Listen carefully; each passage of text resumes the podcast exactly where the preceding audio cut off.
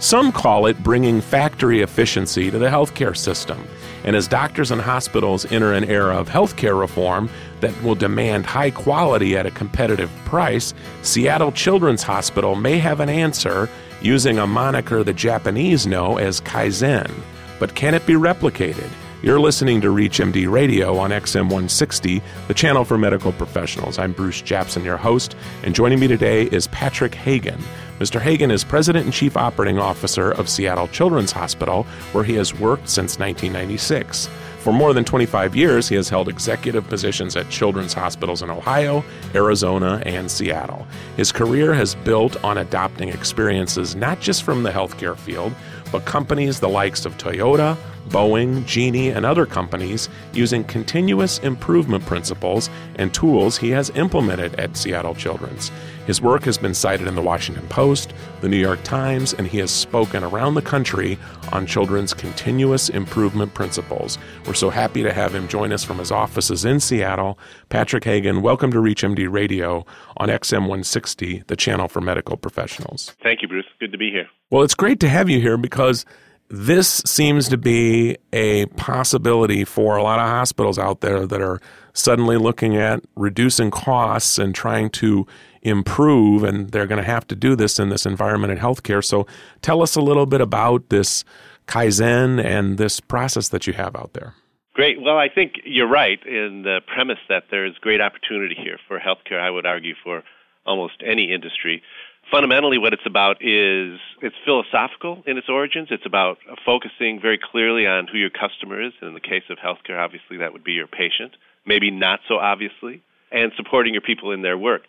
And those two things, focusing on the patient and supporting your people in their work, is basically animated by a relentless pursuit of waste, looking at all of those things that don't bring value to the patient or don't bring value in the way in which you support your people, and trying to root that out what that means for us basically is truly understanding the work that we're doing, understanding the sequence of work, mapping the processes associated with our work, and by so doing, eliminate those things that are obviously not productive, not adding to the overall experience, the overall positive experience of our patients. Those types of things include simple things like waiting, duplication of effort, and serious things like error and as we remove those types of things from our processes, inevitably we create a safer environment. Inevitably we improve the quality of our outcomes, the quality of our service, and just as inevitably, as a byproduct of eliminating that kind of waste,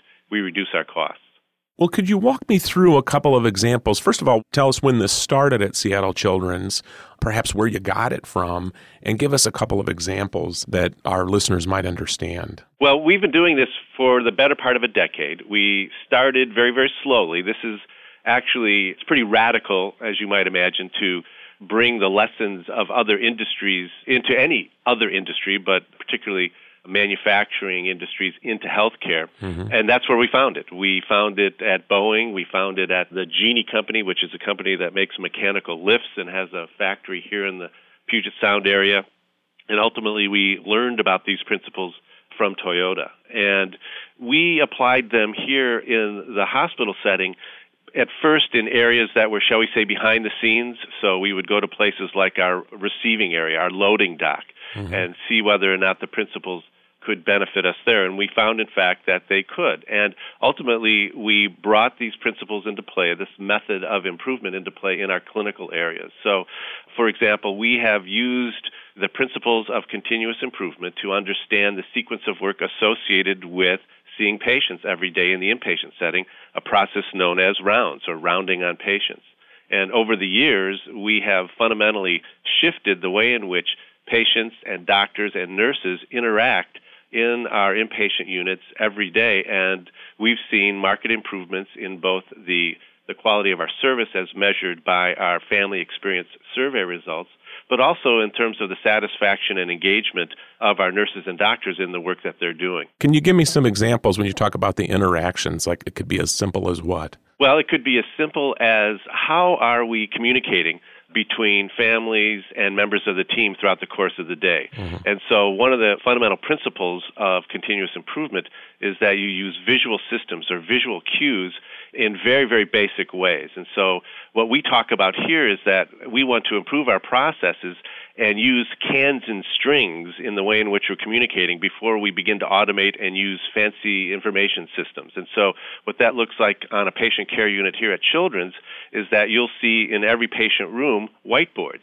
Now, this isn't novel, it isn't something that any other hospitals are not doing. But what we try to do is to use it very basically for giving both families and team members updates throughout the course of the day, throughout the course of the stay of the patient, on the patient's status, on the patient's criteria for leaving the hospital, and how they are progressing along their trajectory of care to the point of leaving the hospital. And so they might just write, a doctor might write something on the whiteboard? Absolutely. So people have roles to play in contributing information to the whiteboard, and so you'll get commentary, you'll get information from doctors, you'll get questions from families, you'll get updates from nurses on the whiteboard. Very visible, very clear to everybody, much clearer than it perhaps used to be about the status of the patient and what direction the patient is going. And the patient knows every step of the way what's going on as well. Absolutely. And so that then translates into a, a bigger whiteboard in the patient care unit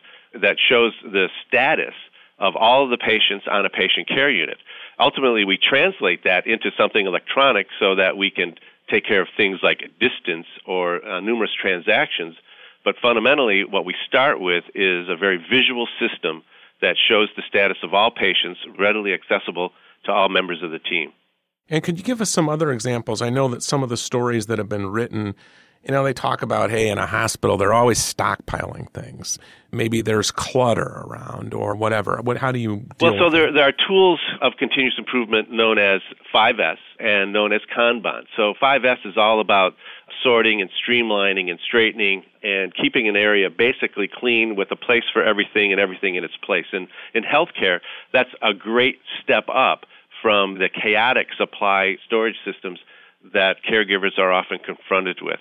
Kanban is the Japanese term that basically is translated as signal. And so we've combined the principles of 5Sing, keeping everything straightened and everything in its place, with the principle of signaling our supply people in a very clear way, in a very routine way, on the supply needs of a patient care unit or of any other clinical area or non clinical area in the hospital. And we call that process demand flow. It's something that, in fact, was highlighted in a New York Times article. And what we're able to do is, in a much more efficient way, provide supplies to our caregivers, to our staff throughout the institution, such that they quite literally are no longer waiting for supplies. The beauty of the system is that it takes much less space on the patient care units and it takes much less space in our warehouse area to maintain supply levels because as you get better at this, the number of supplies, the buffer of inventory that you require goes down dramatically. And my guess is that a caregiver, a doctor, nurse might be able to grab an instrument quicker and result in uh, more direct and accurate procedure. Absolutely. And so we do think this contributes to safety. We think it contributes to a much more productive uh, nursing staff, a much more productive physician staff, because one of the key wastes that we're attempting to eliminate is search time so they know exactly where to go to get what they need and 99.9% of the time and even higher they're getting it. And so they not only don't have to search for it they don't have to call central supply and ask them to search for it. They don't have to then wait for delivery. All of that contributes to as i say a much more productive but also a much more engaged clinical team.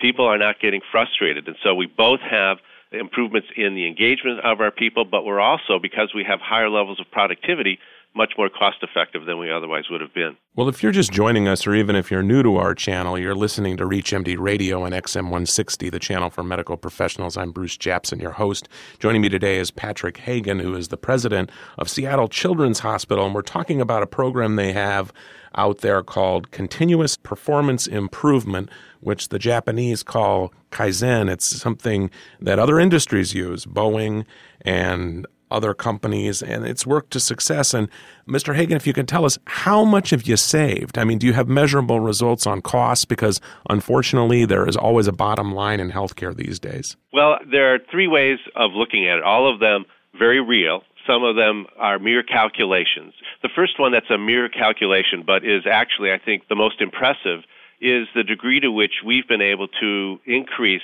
the occupancy level at which we operate and operate effectively. When we look at children's hospitals generally, when we look at our own experience over time, at the beginning of this process 10 years ago, operating on average at 70% occupancy was basically considered to be highly efficient.